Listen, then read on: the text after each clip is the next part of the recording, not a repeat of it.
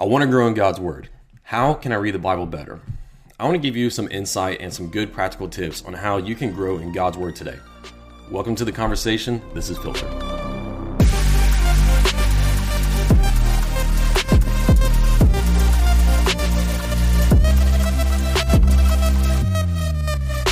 Hey guys, welcome to Filter. This is a podcast where we give you biblical clarity to live in our chaotic world. My name is Aaron Shamp. Welcome to the conversation. Today, what we're talking about is reading our Bible. The Bible describes itself as being the daily bread for the Christian. One of the ways you see this is in Luke chapter 4, whenever Jesus is being tempted by the devil in the wilderness, and the devil tells Jesus, Hey, take these stones and turn them in, into bread because you're hungry. You've been fasting for a while. And Jesus says to him, Man shall not live by bread alone, but by every word that comes from the mouth of God. And so it's from along these lines that we get this idea that the Bible, the Word of God, is the Christian's daily bread. But for a lot of us, getting that daily intake, getting that nourishment is really difficult. And so, because of that, what do we feel? We feel weak in our faith. What we need is to grow in our Bible reading. You know, I see this a lot as a pastor, uh, where people come to me and they are really struggling in their faith, whether it is through having some specific doubts or whether it is through struggling in uh, constant defeat of sin, something along those lines. And I can say that in my years of pastoral experience, it is extremely, extremely rare that I've ever had someone come to me with one of these problems and they also had a very strong foundation in their life of reading the Word. There's a very high correlation between struggling in our faith and not being in the Word. So that's what we're talking about today is how can we get better at being in the Word. So let's just talk about really quickly the importance of Bible reading and why it is our daily bread. So Lifeway, based out of Nashville, did this study a while back. What they did in this study is they examined, studied, researched uh, 4,000 different Christians to look at what factors is it that led to the most spiritual growth in their lives. So they looked at these people. They set up eight different categories of um, uh, of spiritual growth in these people's lives. And what they found is in uh, among these 4,000 Christians who were growing spiritually, the number one discipline in their life that contributed to them growing as, the, as a disciple and as a believer was biblical engagement. Biblical engagement was number one on the list by far. Uh, Daniel Im, a friend of mine, has this book named No Silver Bullets. And in No Silver Bullets, he takes this Lifeway research he looks at it a good bit, studies it, and he goes into some deeper analysis on it. And what he did is he started to look at uh, what specific practices is it led to the is it that led to the like greater spiritual growth? And what were the best spiritual practices that led to the best spiritual growth? Looking at some deeper analysis. And what he found is that yes christians who were growing the most in their faith were the ones who were growing the most in understanding their bible. What led to that what practices was it? Well, what Im found is that number one, which would be pretty obvious, is that they were the ones who were consistently reading their Bible. Those who, who consistently read the Bible grow in understanding the Bible, and then growing and understanding the Bible led to overall spiritual growth. So that's a little obvious, right? But here's what else he found that was really cool. He found out that the number one indicator of growing in other categories as well. So we're not just talking about understanding the Bible, but growth in prayer, growth in evangelism, growth in confidence in your faith, growth in obeying God and His word, defeating sin, avoiding temptation. The one practice that impacted all these other areas the most was Bible engagement. And here's what Im said He said, It's not even deep research or meditation into the scripture that, that necessarily brings about this effect, but just reading it. He said, We're talking about this simple act of reading the Bible on a regular basis. Now, think about how many of us are looking for the quick fix. We're trying to figure out what is it out there a new tool, a new sermon or preacher, a book, a new Bible study series, a, a new church or small group. What is the quick fix that is finally going to be the thing for me that's going to make me grow in my understanding of the word? But here's the thing there's no quick fix. The way that we grow in the word and grow in understanding the Bible better is consistency. And so let me talk about consistency and how you can grow in your consistency so you can grow in understanding God's word. Number one, choose what you will read. Sounds obvious, right? But very often this is where we get caught up because here's what happens. I see this all the time. we this especially happens around New Year, right? Because we're wanting to set resolutions for ourselves. And so a lot of people say, I'm going to read the Bible this year. And so we choose one of these read the Bible in a year plans, which is fantastic. Not against that.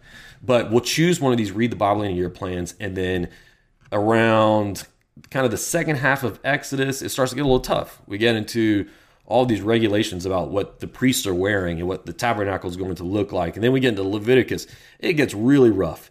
And it's a long journey from there because you're going to find a lot more of the same in, the, in terms of the uh, Israelite uh, civil and ceremonial laws through Leviticus, through Numbers, through Deuteronomy.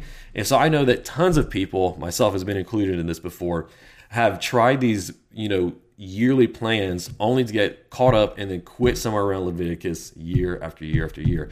But what happens to people a lot of the time is that they then just stop and their Bible reading goes off the rails. It doesn't happen for weeks after that. And all the attempts to pick it up again fail because here's what happens. They're thinking, I want to grow, so I'm going to pick this great plan. But a great plan that you don't read is no good. Here's how I advise people a plan that you will do is way better than a great plan that you won't do. So choose what you're going to read and choose something that you will actually do. This is going to take humility, it's going to take knowing yourself. Choose some kind of a plan, a topic, a biblical book that you're going to read that you'll actually do, knowing yourself. Remember, don't despise small beginnings. Number one, choose what you're going to read. Number two, set up some regular habits around your Bible reading. So these are the things that support the practice of the Bible reading. These are three things. Think about the time. Set aside a regular time that you're going to have for your Bible reading, whether it's in the morning, your lunch break, in the evening, some other time, but set a regular time, put it aside in your calendar, and then stay committed to that time. It's going to greatly increase the chances of you actually doing that Bible reading rather than just saying, I'll get around to it. So, time, the second thing is place. Designate a place in your home, or maybe you're a student living in a dorm. Your, your home, in that sense, is just not ideal. And so, maybe for you, it's a coffee shop, it's a park, it is a bench somewhere on campus that you can sit. But designate a place that you're going to go to to do your Bible reading. For me in my house, I've got like two different chairs in two different rooms of the house, and I'll go to one of those places. Whenever I go there, sit down with the word at that allotted time, I'm much more likely to then actually stick through with my plan, which is to read the word that morning. Okay, so designate a time, designate a place. We're building some regular habits here. Here's the last thing build some practice.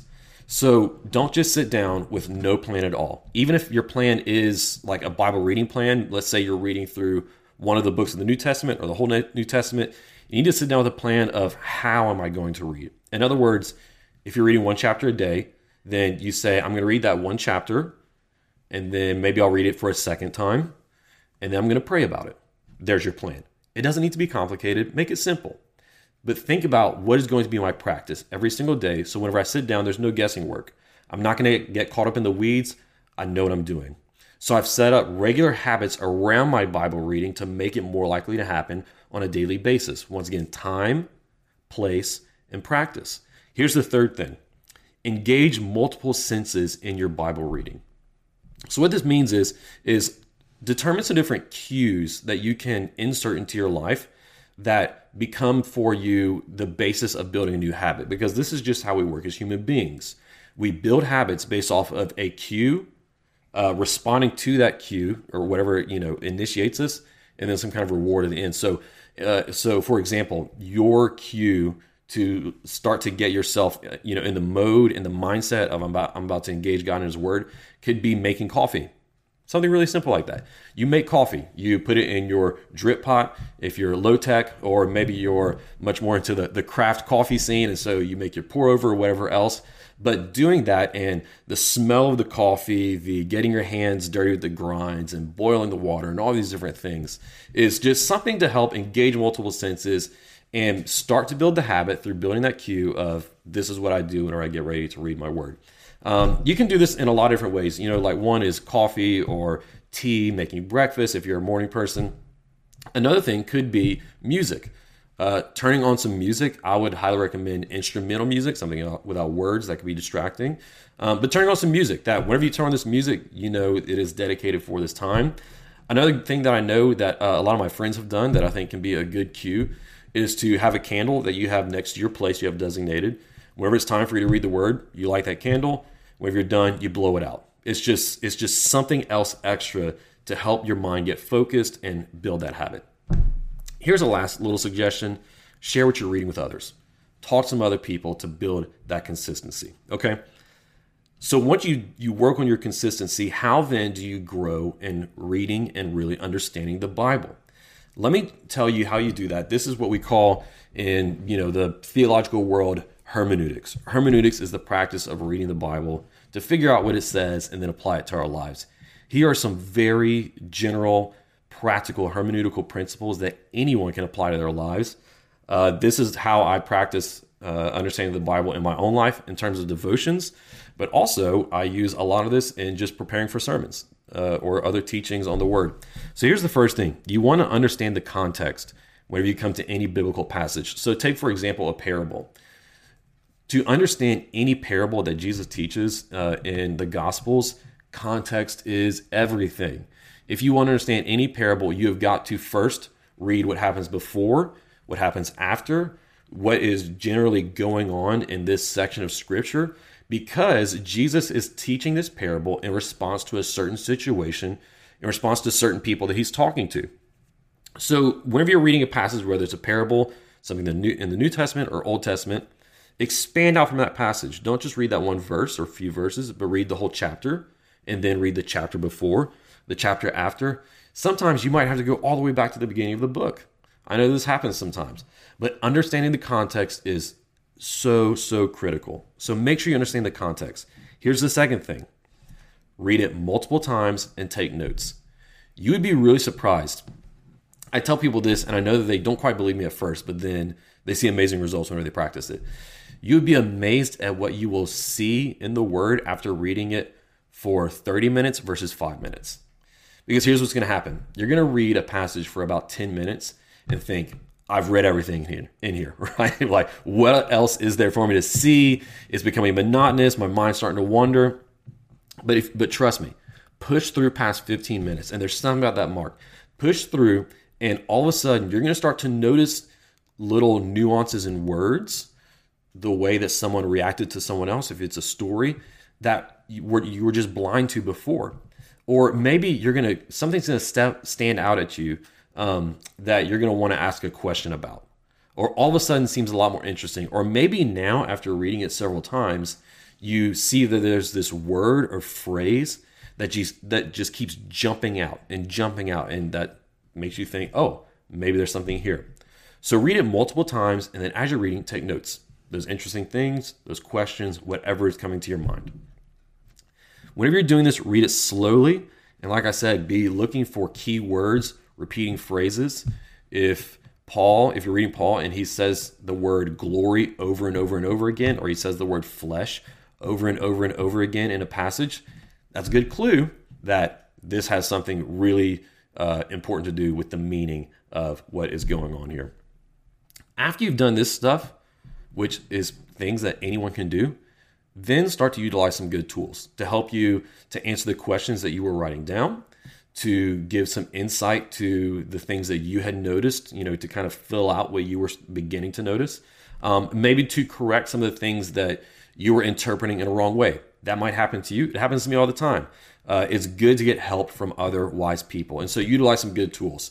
Let me give you just some really simple tools that anyone has access to. A good study Bible. You can get a good study Bible by going down to any bookstore, or you can get them online now, even. Get a good study Bible that has notes underneath uh, the underneath the uh, scripture text, or if it's a digital version, it'll be you know to the side or in a different uh, menu or something.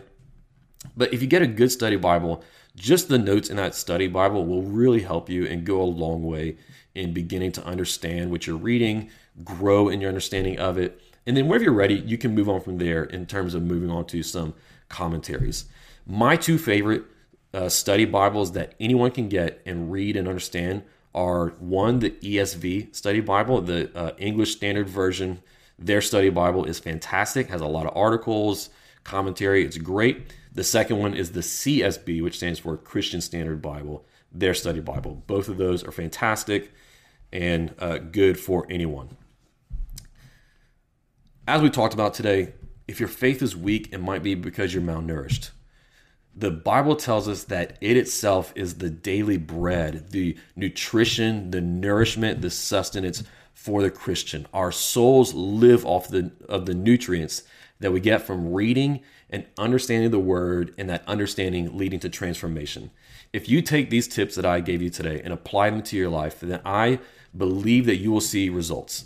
For a lot of you guys, you're going to see some immediate results, maybe some small immediate results, but things that will help. If not, if you uh, stay in it consistently for a few days, then I think you'll see great transformation in your life. I hope today helped you out. Check out our show notes for highlights from this episode and for some resources going on from here. Uh, some extra things that I didn't mention that can help you grow in what this topic was about. I just want to thank you guys so much for joining us for this conversation. I hope that it helped you to find clarity in the chaos. If you enjoyed this episode, would you give us a review or share this episode, share this show with your friend? It really helps out a lot. My name is Aaron Shamp. You've been listening to Filter.